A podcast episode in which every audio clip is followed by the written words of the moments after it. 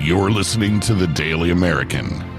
Here's your host, Dan the Man. We are back with the Daily American. Boo. Boo. Guys, this may be the shortest episode that I ever record. As you know, we went through the first six amendments in the past six weeks. Now we are on the seventh amendment rights in civil cases. Basically, it's a very simple one. The Seventh Amendment is strictly the right, excuse me. I'm losing my voice, talking too much. The Seventh Amendment is strictly the right to a trial by jury in a case between two parties, aka a, civil case, a civil matter. That's it. The end.